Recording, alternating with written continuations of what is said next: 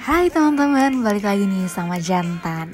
Nah, di Finance and Investing kali ini Jan mau bahas tentang 7 sumber pemasukan miliuner Karena kayaknya nih sekarang satu pekerjaan aja udah gak cukup ya buat kita bertahan hidup dengan uh, taraf hidup yang cukup masuk akal gitu yang cukup nyaman that's why menurutku ini adalah tujuh sumber pemasukan yang mungkin kita bisa punya lebih dari satu bisa punya dua tiga atau even semuanya tujuh tujuh tujuhnya ini kita punyain uh, mungkin nggak mudah mungkin butuh perjalanan butuh pembelajaran yang cukup painful, cukup penuh perjuangan, tapi believe it or not, you're not gonna regret it. Your future Sekian, thank you for doing that.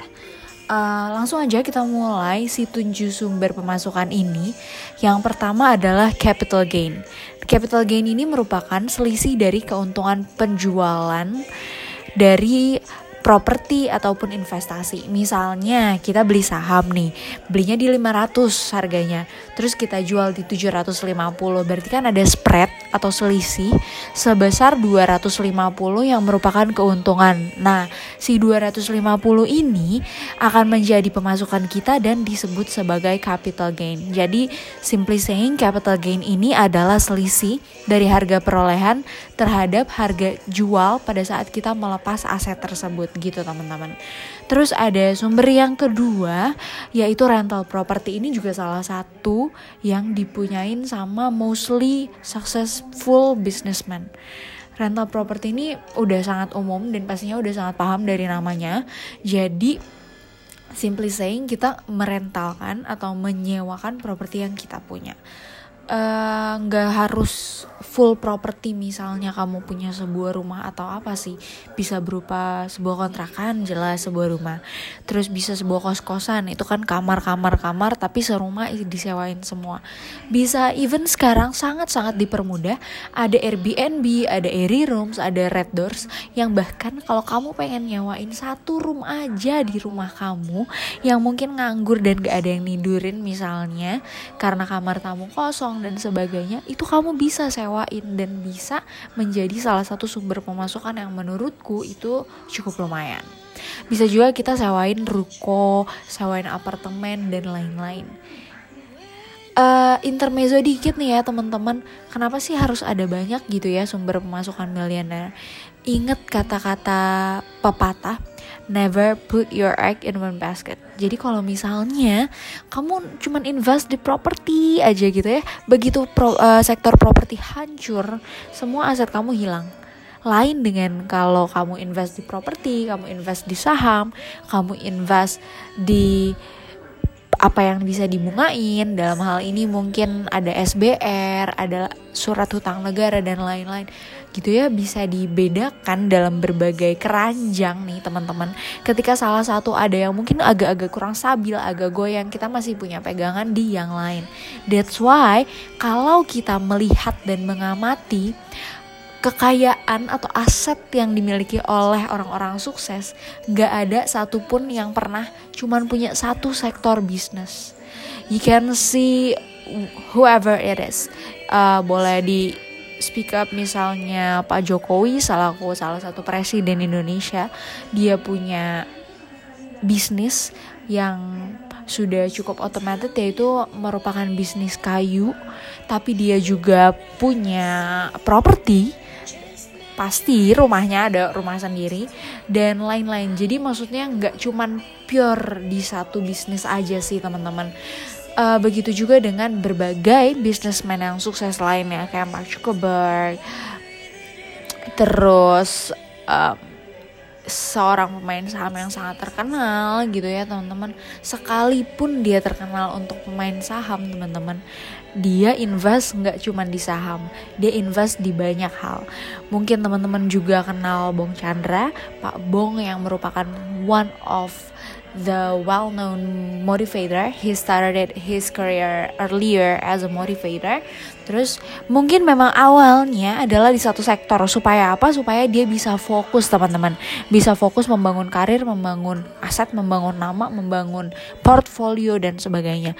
Tapi seiring berjalannya waktu teman-teman, uh, si orang ini pasti akan menambah sektor bisnisnya. Kayak Pak Bong dari dia menjadi seorang motivator, dia juga mulai mengarungi dunia properti teman-teman. Kalau teman-teman tahu ada uh, apartemen-apartemen yang di alam sutra yang harganya cukup affordable dan cukup cocok untuk mahasiswa gitu ya teman-teman. Itu adalah hasil karya Pak Pak Bong yang dia memang punya properti. Other than that, dia juga punya invest di sebuah startup yang baru saja dia mulai di belakangan ini sekitar tahun 2018-2019. Jadi memang dia nggak pernah invest cuman di satu tempat aja. Kita lanjut teman-teman ke sektor yang ketiga atau sumber pemasukan miliuner yang ketiga yaitu earn income. Nah ini adalah hal yang paling umum yang pasti semua punya adalah uh, sumber pemasukan dari pekerjaan yang kita lakukan atau bisa disebut sebagai gaji atau income atau salary sama aja.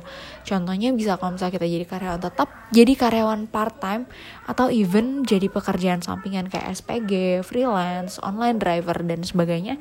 Ini masuk ke dalam kategori earn income teman-teman. Uh, kemudian ada yang keempat adalah royalty income yang mungkin nggak semua orang bisa punya. Karena biasanya royalty income ini datang dari hak cipta dan harusnya adalah orang yang menciptakan suatu karya seni yang mendapatkan hasil royalty income ini. Bisa jadi seorang penulis buku dari penjualan bukunya dia dapat royalty, bisa jadi dari seorang penulis lagu dan lagunya ngehits terkenal dia dapat royalty dari situ.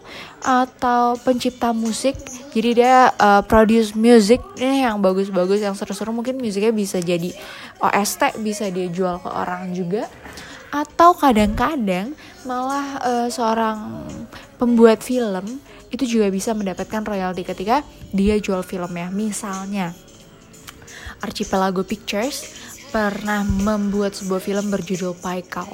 Nah, film ini sudah tayang di bioskop.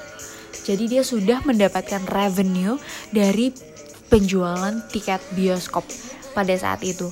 Kemudian film ini dia jual lagi, mungkin ke Netflix, mungkin ke View dan lain-lain. Nah, di sini dia akan mendapatkan royalty income juga dari pihak-pihak yang membelinya. Jadi pihak-pihak itu akan beli semacam license atau ngasih royalty untuk hak menayangkan film si Paikau yang karya Archipelago Pictures ini, teman-teman. Kemudian ada yang kelima, wow nggak berasa ada yang kelima nih ya adalah interest income. Nah, ini salah satu income yang cukup menyenangkan karena biasanya untuk mendapatkan interest income kita nggak perlu ngapa-ngapain. Jadi kita biarkan uang yang bekerja untuk kita gitu loh. Berasa bos banget ya, Bo. Nah, si interest income ini merupakan pendapatan dari bunga. Jelas seperti namanya. Interest sama dengan bunga belajar dari guruku Mr. Danish. Kayak anak kekinian belajar dari Instagram. nah, misalnya gimana gimana sih cara dapat interest income gitu? Pasti pada kepo ya. Caranya bisa dari deposito biasanya bunga deposito tapi cenderung kecil. Bisa dari obligasi aku lebih rekomen obligasi punya negara ya karena obligasi negara biasanya memberikan bunga yang cukup bagus ketika resikonya nearly nol gitu. Resikonya sangat-sangat kecil lah kalau surat utang negara tuh Kemudian ada peer to peer lending. Nah, ini juga salah satu yang favorito banget deh buat aku. Karena hmm, seperti yang aku udah sering bilang bahwa peer to peer lending ini bunganya cukup bagus, teman-teman. Tapi still kita harus careful, kita harus uh, apa ya, belajarin inti dari bisnisnya itu sendiri. Kemudian yang keenam adalah dividend income. Nah, biasanya dividend income ini makanan sehari-harinya anak saham jadi kalau misalnya teman-teman yang suka trading atau mungkin lagi kepo-kepo sama trading, yes betul kalian akan mendapatkan dividen income atau pembagian laba. Jadi ketika kalian membeli saham berkontribusi untuk sebuah perusahaan, kalian akan mendapatkan return atau keuntungan berupa profit nih. Profit tahunannya seperusahaan ini dibagi dengan jumlah saham, kemudian dikalikan dengan jumlah lembar saham yang teman-teman milikin. Tapi apa yang perlu kalian ingat adalah tidak selalu semua perusahaan membagi dividennya setiap tahun. Dan sekalipun itu dibagikan tidak selalu 100% laba. Kenapa bisa kayak gitu? Karena pertama bisa jadi perusahaan yang gak setiap tahun untung. Kemudian bisa jadi juga perusahaannya itu sedang mau ekspansi Misalnya dari perusahaan cuman satu kantor pusat di Jakarta dia pengen ekspansi buka lagi di Surabaya buka lagi di Jogja buka lagi di Medan di Bali dan sebagainya nah untuk ekspansi ini membutuhkan biaya yang sebenarnya ya cukup lumayan besar gitu ya teman-teman. Makanya nggak semua perusahaan bisa membagikan dividen setiap tahun.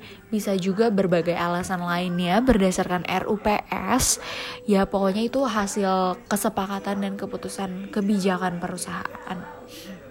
Gitu teman-teman.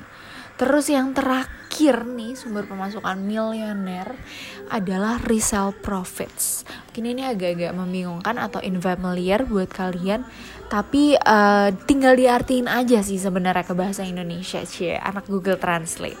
Jadi ini merupakan pendapatan dari keuntungan sebagai penjual tangan kedua atau bahkan ketiga atau biasa disebut reseller.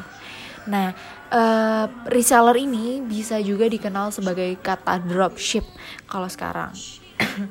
Jadi misalnya kita tuh nggak punya barang teman-teman, tapi kita punya supplier, kita punya buyer. Nah, kita sebagai broker di tengah-tengahnya. Kita beli barang dari supplier, kita jual lagi ke broker, tapi dengan spread pastinya. Kalau enggak sia-sia dong kita kerja. Kita ambil spread yang merupakan keuntungan untuk kita gitu kurang lebih sih itu dia tujuh sumber pemasukan miliuner dan hopefully uh, dari sekarang nih kita bisa mulai nge-build apa-apa aja yang akan jadi pemasukan kita dan hopefully at the end of the time kita udah punya semuanya teman-teman. Jangan sampai at the end of the time malah kalau bisa kita menargetkan misal lima tahun lagi kita udah punya semuanya. Amin. Nah kalau saya sendiri cie mau nggak sombong dikit. Aku udah punya capital gain udah punya earn income udah punya juga royalty income, udah punya interest income, udah punya dividend income dan resale profit teman-teman. Dan rental property aku ongoing proses uh, karena sekarang lagi proses pembangunan propertinya so hopefully sekitar tahun 2020 aku udah bisa punya pemasukan dari rental property. Uh, ya kalian mungkin heran ya siapa sih uh, suara di balik jantan kok udah punya semuanya gitu udah punya tujuh sombong banget nih anak. Nggak teman-teman gue bukan mau sombong tapi gue masih muda gue masih 22 tahun teman-teman dan gue udah bisa punya ketujuh sumber pemasukan miliuner meskipun mungkin pemasukannya nggak sebesar itu sih tapi kita bisa build pelan-pelan. Dari sekarang kita udah ngerasain udah punya kita bisa build di situ tambahin lagi tambahin lagi semakin baik semakin besar semakin banyak Nah kalau misalnya gue yang baru umur 22 aja udah punya nih teman-teman Gue yakin kalian semua juga bisa punya 7 sumber pemasukan miliuner ini. Apalagi kalau misalnya lo masih lebih muda dari gue I believe lo punya banyak waktu untuk memulai dan belajar. Dan untuk sumber daya gue yakin kalian bisa build pelan-pelan sih dikumpulin pelan-pelan. Gitu. So that's all for today sharing. Thank you so so so much for listening to this podcast teman-teman. Hopefully ini bisa membantu teman-teman membangun aset membangun apa yang perlu kita siapkan untuk masa depan kita untuk menjadi mapan gitu teman-teman. Uh, jangan lupa untuk di like untuk di share mungkin ke teman-teman yang lain ya yang lagi butuh butuh informasi juga nih terkait dengan investing dan finance. So hopefully ini inspire you guys. Aku bisa kalau kalian kasih feedback bagus, aku bisa posting lebih banyak lagi podcast, ilmu, dan sharing terkait dengan hal-hal seperti ini. And keep in touch with me simply go to all social media and find at Jenny Tanuwijaya. I'll be there for sure. And kalau misalnya kalian ada yang mungkin ingin didiskus ternyata ya boleh banget. Feel free to email me atau DM me on Instagram. Uh, aku bisa akan usahakan jawab sebisaku. So thank you for listening and I'll see you guys on another podcast. Bye.